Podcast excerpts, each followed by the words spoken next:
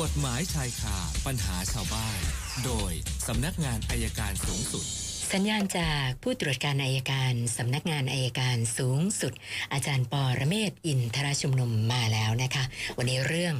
แจ้งข้อหานะคะ สวัสดีค่ะอาจารย์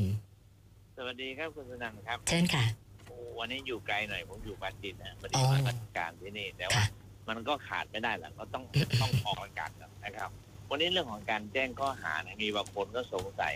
เวลาถูกจับไปแล้วทำไมเขาแจ้งข้อหาเยอะแยะไปหมดเลย บางครั้งอะแจ้งหาว่าแจ้งไม่ครบบ้างมีการโต้เถียงจริงๆมันมีคำพิพากษาฎีกานะครับ สมมติมีข้อหาหนึ่งข้อหาแล้วเนี่ย ส่วนข้อหาย่อยอย่างเช่นฆ่าโดยไตรตรองไว้ก่อน แล้วมีการกระทำทารุณโหดร้ายมีอะไรหลายๆอย่างนะครับ ความจริงแจ้งข้อหาโดยไตรตรองไว้ก่อน ส่วนส่วนเรื่องอื่น ถ้าไปปรากฏเป็นการกระทำทารุณโหดร้ายหรือมีการทรมาน ก็ไม่ต้องแจ้งเพิ่มก็ได้ก็ถือว่าทราบอยู่แล้วนะครับค่ะคืออันนี้ก็หมายความว่าแจ้งทีเดียวให้มันได้ข้อหาหลักส่วนข้อหาย่อย แม้จะไม่ได้แจ้งก็ไม่ได้ผิดกฎหมายนี่ฝากแจ้งพนักงานสอบสวนนะที่ฟังอยู่ เพราะหลายคนสงสัยเก่งว่าจะทำสำนวนไม่ครบ ก็วันนี้ก็เอาใจตำรวจหน่อยเพราะว่าเห็นเมื่อคืนจับที่จับเรื่องชิงทองในตลาดต้องสามสี่วันแล้วเนี่ยตำรวจยังตามจับได้ค่ะโดยแกะรอยจากกล้องวงจรปิดนี่ก็เลยอยากจะเอาอ่า เป็นอุทาหรณ์เหมือนเดิม เราก็ยังคงเตือนกันนะเตือนคนร้ายนะครับ อย่าคิดทำเลยเพราะตอนเนี้ยเขาแกะกล้องวงจรปิดตามได้ทั้งหมดแล้วนะครับ และถ้าเบื่อข้อหาไม่ครบมันก็โดนและที่หนักกว่าเพื่อนเมื่อเช้า ผมไม่ทราบว่าคุณสนันดูไหมเรื่องอะไรไอ้คะอาที่จารย์ไปเข้าไปในนะห้างอาจารย์นะครับค่ะช่วยตัวเองโชว์ โอ้ถ้าไม่คนเดี๋ยวนี้มันเขียนต่ำช้าขนาดนั้นเลยนะค่ะ แต่ว่าต้องชมว่าน้องในเซเว่นนั่นก็ตั้งสติบอกให้ออกไปไม่งั้นไม่ออกไปก็จะแจ้งแล้วก็พูดจาเพราะดิแต่ว่าที่ดีของมันนั้นคือถ่ายภาพไปด้วยค่ะ เทปไปเลย ผมว่าไอ้พวกเนี้ยมันไม่รู้เป็นไงโรคจิตหรือเปล่าอ่าต้น่าองจะเอาเป็นอย่างนั้นเห็นนะ นะครับ ค่ะ โอเค คืออย่าไปวิ่งหนี เนี่ยผมผมผมเห็นด้วยมันแบบมากเลย น้องเขาไม่วิ่งหนีเขาตั้งสติก็ถ่ายภาพ อย่าไปคิดอะไรมากแล้วเอาไปแจ้งความดำเนินคดีดีที่สุดครับค่ะ อ้าวเตือนคุณตนันเลยครับ คำถามเริ่มที่คุณทรงศักดิ์ค่ะอาจารย์บอกว่าก่อนหน้านี้นะเขาเนี่ยเห็นจักรยานยนต์นะโดยเฉพาะแบบบิ๊กไบค์ chopper อะไรต่างๆ ทั้งหลายเนี่ยนะคะ ชอบครับ ขับฝ่าสัญญาณไฟแดงนะคะ แล้วก็เอ่อ บริเวณที่ฝ่าเนี่ยมักจะเป็นจุดที่ไม่ค่อยมีกล้องวงจรปิด ทีนี้รถเขามีกล้อง สมมุติว่าถ้าเกิดเขาบันทึกภาพไว้ได้ แล้วส่งไปให้ตำรวจเนี่ย แบบเนี้ยได้ไหมคะ อยากให้ตำรวจดำเนินคดีได้ซะบ้างครับนะได้ครับได้รางวัลได้นะจับอีกต่างหากครับอ๋อนะคะทีนี้ว่าไอ้กล้องในผมเคยเรียนคุณสนันเนี่ยกล้องที่ตามตามถนนที่ก็จับรถไม่ค่อยได้ เพราะว่ามอเตอร์ไซค์เนี่ยป้ายก็ไม่มองไม่ค่อยเห็น อ๋อแต่แล้วบิ๊กป้ายไบอยู่ค์หบาลังงคันก็พับพับป้ายไว้ใต้เบาะอีกต่างหากค่ะ เออผมผมว่าพวกนั้นตั้งใจเลย คือป้ายเขาเนี่ยมันพับตรงได้ พับงอได้ ค่ะ อันเนี้ยน่าจะพวกเราช่วยกันก็ดีแล้วครับ ค่ะ ท่านต่อไปคุณสามารถนะลูกสาวโดนแฟนทำร้ายร่างกายนะคะ ปรากฏว่าเห็นสภาพลูกสาวแล้วก็ ต้องพาไปแจ้งความนะจะเอาเรื่องนะคะ ปรากฏว่าฝ่ายชายเสนอเงินให้จำนวนหนึ่ง แล้วขอให้ถอนแจ้งความ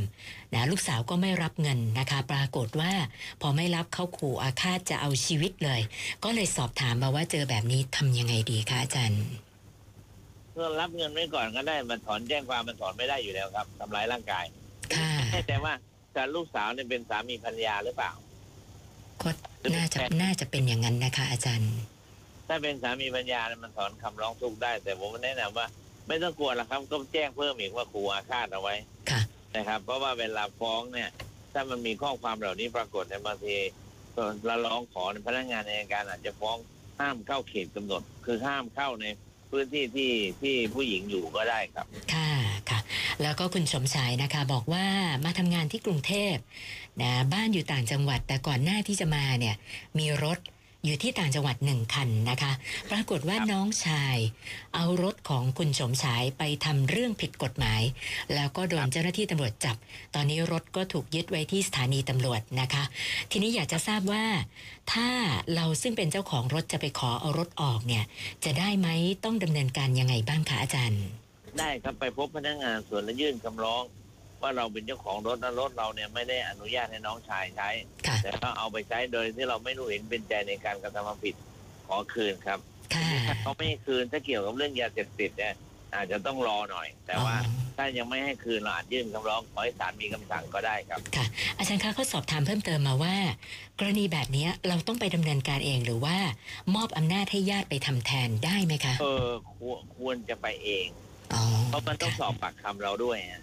นะครับ เอาหลักฐานว่าเราอยู่กรุงเทพเราไม่รู้เห็นเป็นใจมาทำงานวันเวลาเราไม่ได้เกี่ยวข้องเลย แล้วรถคนเนี้ยเราฝากให้ญาติเราเนี่ยเป็นคนดูแล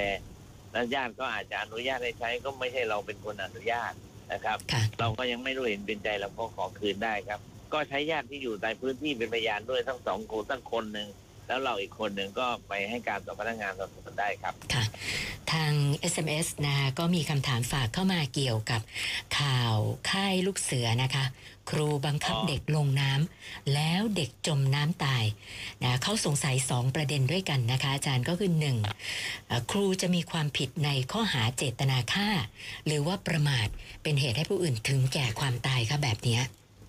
น่าน่าจะเป็นประมาทมากกว่าครับ เพราะครูอาจจะเข้าใจผิดว่าเด็กคนเนี้ยสามารถว่ายน้ำได้ค่ะโดยไม่มีการตรวจสอบให้รอบคอบซะก่อน ถามให้รอบคอบซะก่อนว่าเด็กว่ายน้ำได้หรือไม่ ก็เหมือนกับที่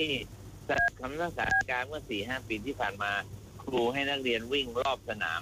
ออกกำลังกายนะฮะวิ่งรอบจนจนเด็กตาย นั่นครูก็ติดคุกก็หาประมาทครับ ค่ะ แล้วก็คำถามที่สองเขาบอกว่านะพอเกิดเหตุการณ์แม่เด็กไปตามผออนะคะผออกำลังนั่งดื่มอยู่นะคะ ปรากฏว่าผออก็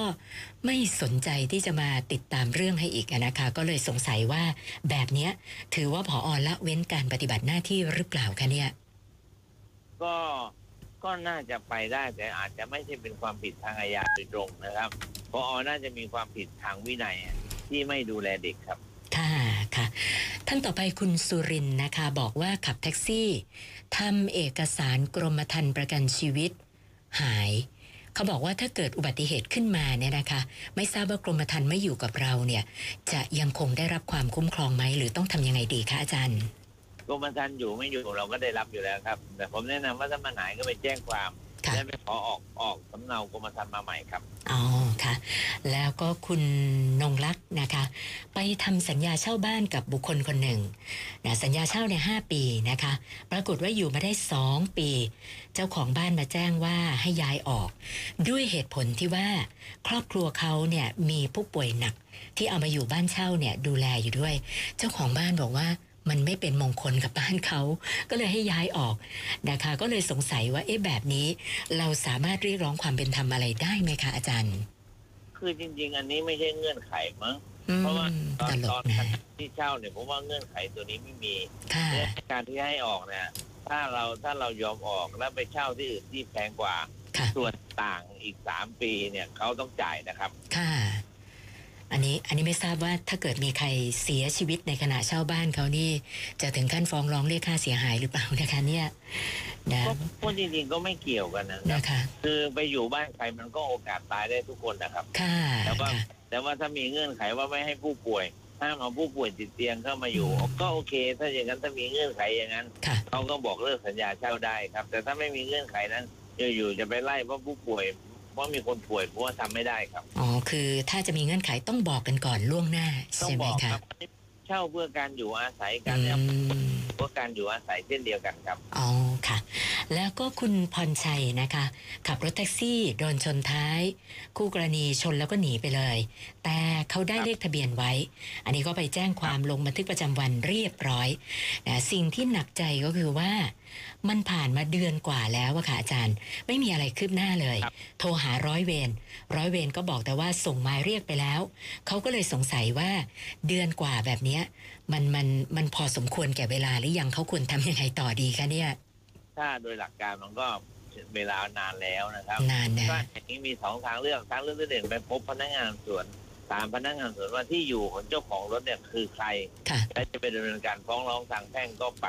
แต่ถ้าไม่ได้ตรงนั้นก็เอาประจำวันที่แจ้งความไว้ไปที่ขนส่ง ขอทราบหมายเลขทะเบียนเจ้าของรถเนี่ยคือใครอยู่ที่ไหน แล้วก็ดำเนินการเองอีกต่างหากก็ได้ครับ ค่ะค่ะ อาจารย์คะจริง ๆ ในส่วนตำรวจเนี่ยที่บอกว่าออกหมายเรียกไปแล้ว คือถ้าเขาเรียกเขาจะต้องเรียกมีขั้นตอนยังไงก่อนจะออกหมายจับอะคะอาเรียจากรย์ให้มาพบคือคือได้เลขทะเบียนปั๊บเนี่ยเขาก็ตรวจกับขนส่งขนส่งก็จะบอกว่ารถคันนี้ของใครค่ะก็จะออกไปที่ผู้มีชื่อให้มาพบนะครับ ทีนี้ไอ้ผู้มีชื่อมาพบเนี่ยจะเป็นเจ้าของรถตัวจริงหรือเป็นไฟแนนซ์ก็ต้องดู ตรงเนี้ย ที่ตำรวจบอกออกหมายเรียกไปแล้วเนี่ยผมอยากให้ทดสอบก็คือ ไปขอที่อยู่ ถ้าตำรวจมีที่อยู่ให้แสดงว่าเขาออกหมายเรียกจริง แต่ถ้าไปขอแล้วเขาไม่ให้มีให้ หรือเขาไม่ไม่เต็มใจจะให้ เชื่อขนมกินได้ว่ายังไม่ได้ทำอะไรครับค่ะแล้วก็ท่านสุดท้าย คุณไพฑูรย์นะคะ สอบถามมาว่า ปี 50 เป็นหนี้บัตรเครดิต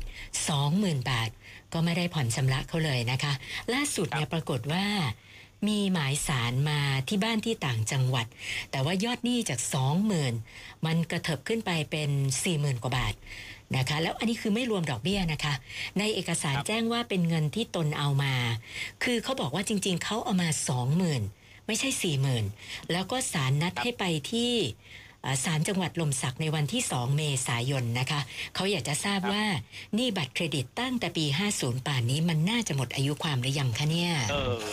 ถ้าปี50มันหมดอายุความแล้ว ทีนี้อ่านคำฟ้องนิดหนึ่งนะครับ ว่าหนี่อันเนี้ยเกิดเมื่อไหร่หนี่อันเนี้ยมันต้องฟ้องภายในสองปีค่ะถ้าเขาฟ้องเกินสองปีเนี่ย เราก็ไปศาลแล้วเราบอกคดีขาดอายุความแล้วสู้อย่างนี้เลยค่ะนะแต่ว่าถ้าเรายินดีจะใช้หนี้ในวงเงินที่เราคิดว่าเราเอาไป ก็ก็น่าจะน่าจะยุติธรรมดี แต่ถ้าไม่อยากจะใช้ก็บอกว่าหนี้ขาดอายุความแล้ว แล้วไอ้ที่หรือเกินกว่านั้นเราไม่ได้เอา ก็ให้การกระสานอย่างนั้นก็ได้ครับ ค่ะ มีถามเพิ่มเติมมาอีกหน่อยค่ะอาจารย์บอกว่า สมมุติว่าถ้าเราไม่สะดวกคือเราทำงานอยู่ในกรุงเทพแต่ว่า อันนี้ต้องไปที่ศาลจังหวัดลมศักดิ์เราไม่ไปเลยปล่อยไปเลยไม่ทราบจะได้ไหมคะจะยังไงต่อแพ้เลยครับ แพ้เลยนะนะครับแพ้เลยค่ะผมว่าไม่ดีนะเอาในกรุงเทพไปหล่มสักก็มันก็ไม่ได้ไกลเท่าไหร่เนอะค่ะเอาไปนัดเดียวไปนะครับ แล้วก็ไปถึงศาลว่ายังไง แล้วถ้าอ่านฟ้องแล้วว่ามันหนี้ขาดอายุความจริง ๆ เนี่ย อาจจะไปพบทนายที่สภาทนายหรือที่ที่